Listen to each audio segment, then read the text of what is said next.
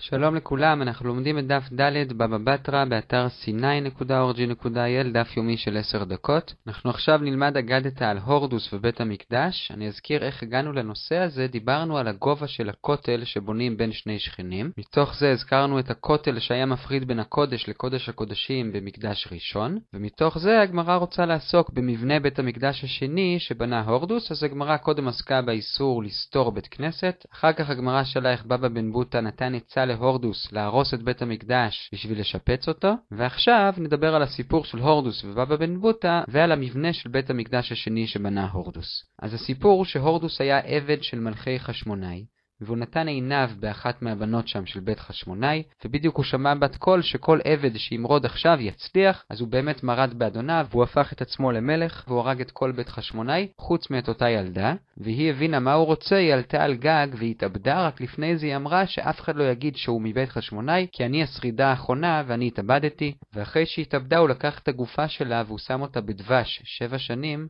יש אומרים בשביל לבוא עליה, יש אומרים בשביל שיגידו שהוא נשא בת של מלך, זה שלב ראשון של הסיפור. שלב שני הוא שמע שרבנן דורשים שצריך מקרב אחיך תשים עליך מלך, כלומר אי אפשר שהוא יהיה גוי, אז איך הוא פתר את הבעיה הזאת? הוא הרג את רבנן. והוא השאיר אחד, את בבא בן בוטה, בשביל שהוא יוכל להיות לו ליועץ, אבל הוא עיוור אותו, ויום אחד הוא בא לבבא בן בוטה, רק הוא אמר לו שהוא סתם אדם, לא שהוא הורדוס, והוא ניסה לשכנע אותו לקלל את המלך, כלומר את הורדוס, ובבא בן בוטה סירב, הוא אמר הוא מלך, אסור לקלל מלך, אסור לקלל עשיר, אסור לקלל נשיא, ואפילו אם מותר כי הוא לא עושה מעשה עמך, עדיין אני מפחד כי עוף השמיים יוליך את הכל, משהו כמו מה שאומרים היום אוזניים לכותל, ואז הורדוס מגלה לו מיהו, והוא אומר אם הייתי יודע שרבנן כל כך נאמנים, לא הייתי הורג אותם, והוא אומר לו, מה התקנה שלי? אומר לו בבא בן בוטה, תבנה את בית המקדש. אתה הרגת את התלמידי חכמים, כיבית את אורו של עולם, את העיניים של העולם, אז אתה תבנה את אורו של עולם, את מחמד עיניו של העולם, ובאמת הורדוס רוצה לבנות בית המקדש, אבל הוא פוחד מהרומאים, מהמלכות. אז אומר לו בבא בן בוטה, תמרח אותם.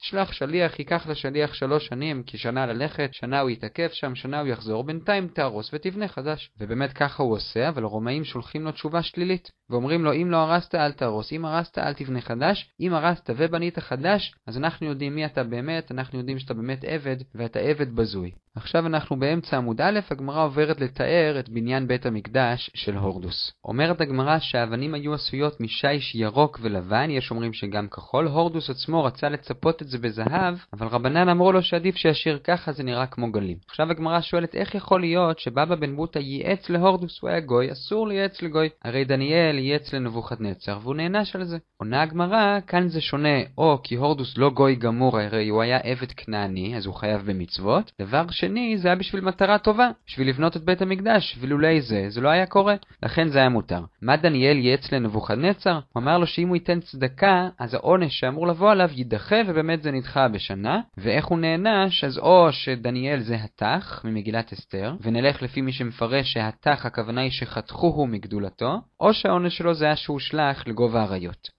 עכשיו סיימנו עם הורדוס ואנחנו חוזרים למשנה, אנחנו בשליש התחתון של עמוד א'. המשנה אמרה שכשבונים את הכותל בונים אותו באמצע, והמשנה הביאה דוגמאות לחומרים שונים ולמידות שלהם, גביל, גזית וכולי, אבל המשנה גם הביאה משפט כולל, הכל כמנהג המדינה. מה בא המשפט הזה, הכל כמנהג המדינה, להוסיף על מה שכבר המשנה פירטה? אומרת הגמרא, זה בא להוסיף שאפילו שהמנהג הוא בהוצה ודפנה, כלומר ענפים של דקל או של דפנה, שגם זה מונע איזה קריאה, ואם זה המנהג, אז זה מה שהם יבנו ולא יותר מזה. עכשיו המשנה אומרת, אם הכותל נפל, אז הם חולקים את האבנים ואת המקום, לכאורה זה פשיטה. מסבירה הגמרא, אפילו אם האבנים נפלו לצד אחד, או שצד אחד לקח את האבנים אליו, לא אומרים פה חזקה, אלא מניחים שהם שניהם בנו את זה, וחולקים את זה ביניהם.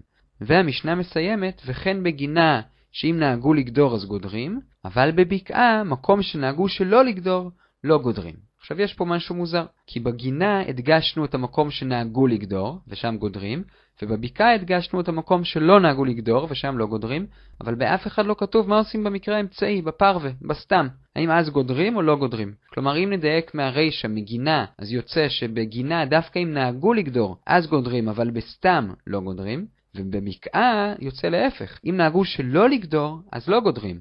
אבל אם זה יהיה סתם, אז כן גודרים. ואז יוצא שבסתם גינה לא, בסתם בקעה כן, ולכאורה הסברה צריכה להיות בדיוק הפוכה, כי בגינה יש יותר סברה לגדור מאשר בבקעה, בגלל העניין שראינו בדף הקודם של עין הרע. אז איך מסבירים את המשנה? אז אביי ורבא שניהם מסבירים את המשנה, ולפי שניהם יוצא שבסתם זה בדיוק הפוך ממה שהרגע הצענו. כלומר, בסתם גינה באמת כן גודרים, ובסתם בקעה לא גודרים, וזה ההבדל ביניהם, וככה זה גם יותר מסתדר מבחינת הסברה, שבגינה יש יותר סיבה לגדור מבבקעה, ואם זה לא סתם ויש מנהג אז עושים לפי המנהג. רק שאביי קורא את המשנה ככה, כתוב במשנה וכן בגינה אז הוא מוסיף פה וכן בסתם גינה, שגודרים, ואז מה שכתוב במשנה, שאם נהגו לגדור אז גודרים, זה כבר מתייחס לבקעה. כלומר, בבקעה בשביל לגדור, צריך שזה יהיה מקום שנהגו לגדור בו, אבל בסתם לא. ועוד לגבי בקעה, שאם נהגו שלא לגדור אז לא גודרים. הבעיה עם הפירוש של אביי זה שהמילה אבל לא כל כך נכנסת, כי הרי גם בגינה אם נהגו שלא לגדור לא גודרים. אז למה אבל? אז רבא קורא את המשנה קצת אחרת, אבל מבחינת המסקנה הם שניהם אותו דבר,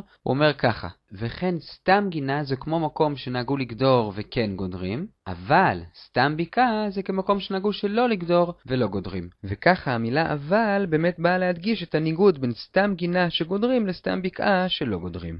ואנחנו ממשיכים עם המשנה.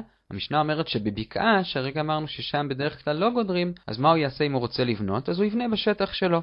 אבל איך הוא יוכיח שזה באמת רק הוא בנה, וכשהכותל ייפול, רק הוא יקבל את האבנים, אז אומרת המשנה הוא יעשה חזית. מה זה חזית? יש פה שני פירושים. רב הונא אומר שהוא עושה את הכותל למעלה קצת יותר עבה, ורבי יוחנן אומר שהוא תח בטיט באמה למעלה. לפי שניהם הוא עושה את זה דווקא בצד של השכן, ולא בצד שלו. מה ההיגיון? אם הוא יעשה בצד שלו, אז השכן יעשה גם הוא בצד שלו, ואז כשהכותל ייפול, השכן יגיד ששניהם בנו את זה. לכן הוא דווקא עושה בצד של השכן תוך כדי הבנייה, והשכן לא יוכל לבנות אותו סימן גם בצד שלו, כי הוא לא ירשה לו, כי זה בצד שלו, וככה יהיה לו סימן טוב. ולמה אתה לא חושש שהשכן פשוט יוריד את הסימן שלו? אם מורידים, אז אפשר לשים לב שהורידו. אגב, יש עוד איכא דאמרי בדעת רב הונא, שעושים עיבוי של הכותל למעלה, שהוא עושה דווקא בצד שלו מבפנים, אבל הגמרא דוחה את זה כי כתוב במשנה במפורש שעושים את זה בחוץ. עכשיו אנחנו בשורה הרביעית בעמוד ב', הגמרא שואלת, הרי אמרנו מקודם שאפשר גם לעשות גדר של הוצה ודפנה, שזה מענפים, אז איזה סימן אפשר לעשות שם? הרי אי אפשר לעבות את הכותל באבנים, אין אבנים, אז רב נחמן אומר שהוא ייקח את הקצוות של העלים ויפנה אותם אל השכן,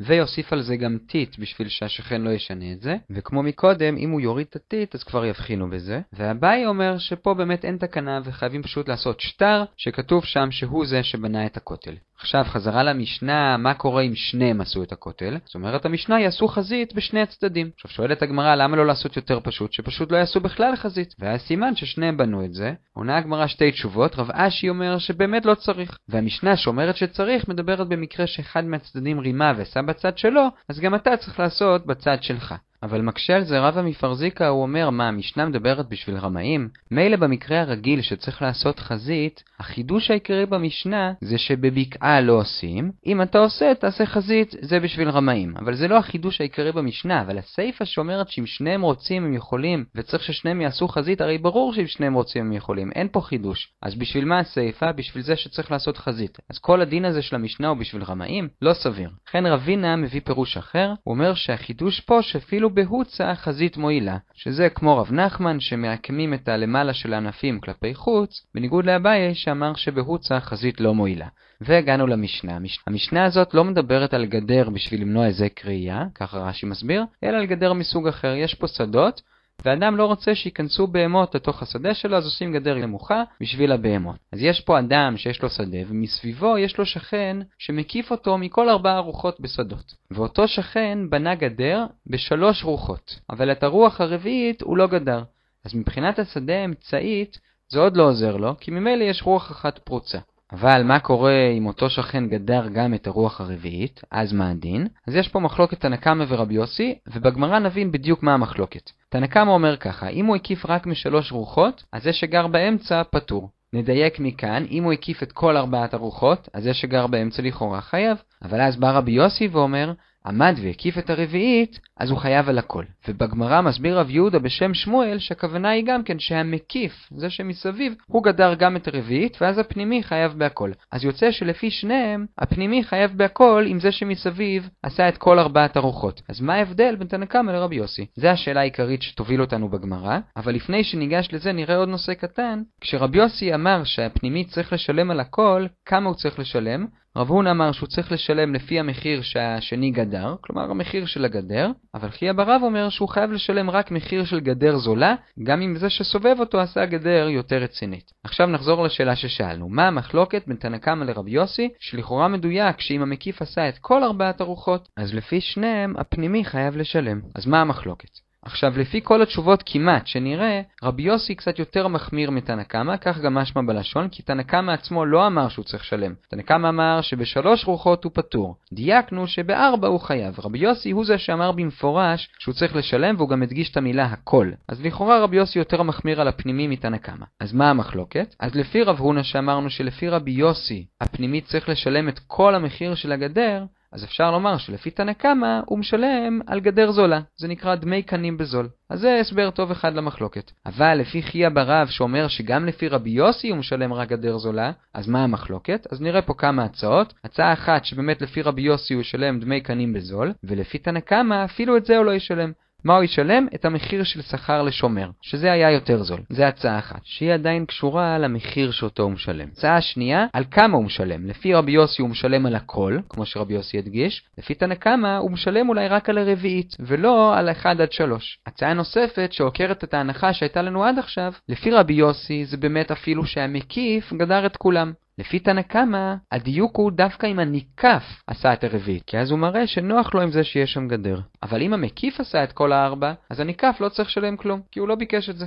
והצעה הרביעית רק בדיוק הפוך, שתנא קמא יותר מחמיר. שלתנא קמא אפילו שהמקיף עשה את הכל, הפנימי עדיין משלם, ולפי רבי יוסי דווקא אם הניקף עמד ועשה את הרביעית, אז הוא צריך לשלם, אבל אם המקיף עשה אז לא. אז נסכם את כל הגורמים לגבי השאלה האם הניקף משלם וכמה, אז קודם כל מי הקיף את הרוח הרביעית, המקיף או הניקף? כי אולי אם המקיף הקיף אז הניקף בכלל לא צריך לשלם. עכשיו, בהנחה שכן צריך לשלם, אז השאלה הבאה היא, האם הוא צריך לשלם על כל הגדר או רק על הרביעית? שאלה שלישית, מה המחיר שלפיו הוא משלם, כל המחיר, או רק לפי גדר זולה, או אפילו רק לפי דמי שמירה של שומר. ועכשיו נביא סיפור בעניין הזה. אנחנו בשורה הראשונה בדף ה', רבינה הקיף את רוניה, שכן שלו בשדות, מכל הכיוונים, ורבינה גדר מסביב, ורצה שרוניה ישלם לו לגדר, ורוניה לא הסכים לשלם. אז רבינה הלך לקראתו, הוא אמר, יודע מה, אל תשלם לי את המחיר היקר שאני הוצאתי, תשלם לי לפחות דמי קנים בזול, גדר זולה, גם לזה הוא לא הסכים, אז הוא אמר לו, תשלם לי לפחות כמו שומר, גם לזה הוא לא הסכים, ואז הוא בדק אותו, והוא שלח את האריס שלו שייקח לו אשכול כשרוני היה בשדה, ואז רוני צעק עליו וגירש אותו, אז, אז רבינה אמר לו, הנה, אתה רואה, אתה צריך שומר. אז הוא אמר לו, הנה, אני מגרש אותו. אז הוא אמר, אבל אתה צריך מישהו שיגרש, אתה לא פה כל הזמן. והם הלכו עם זה לבייטין, לרבה,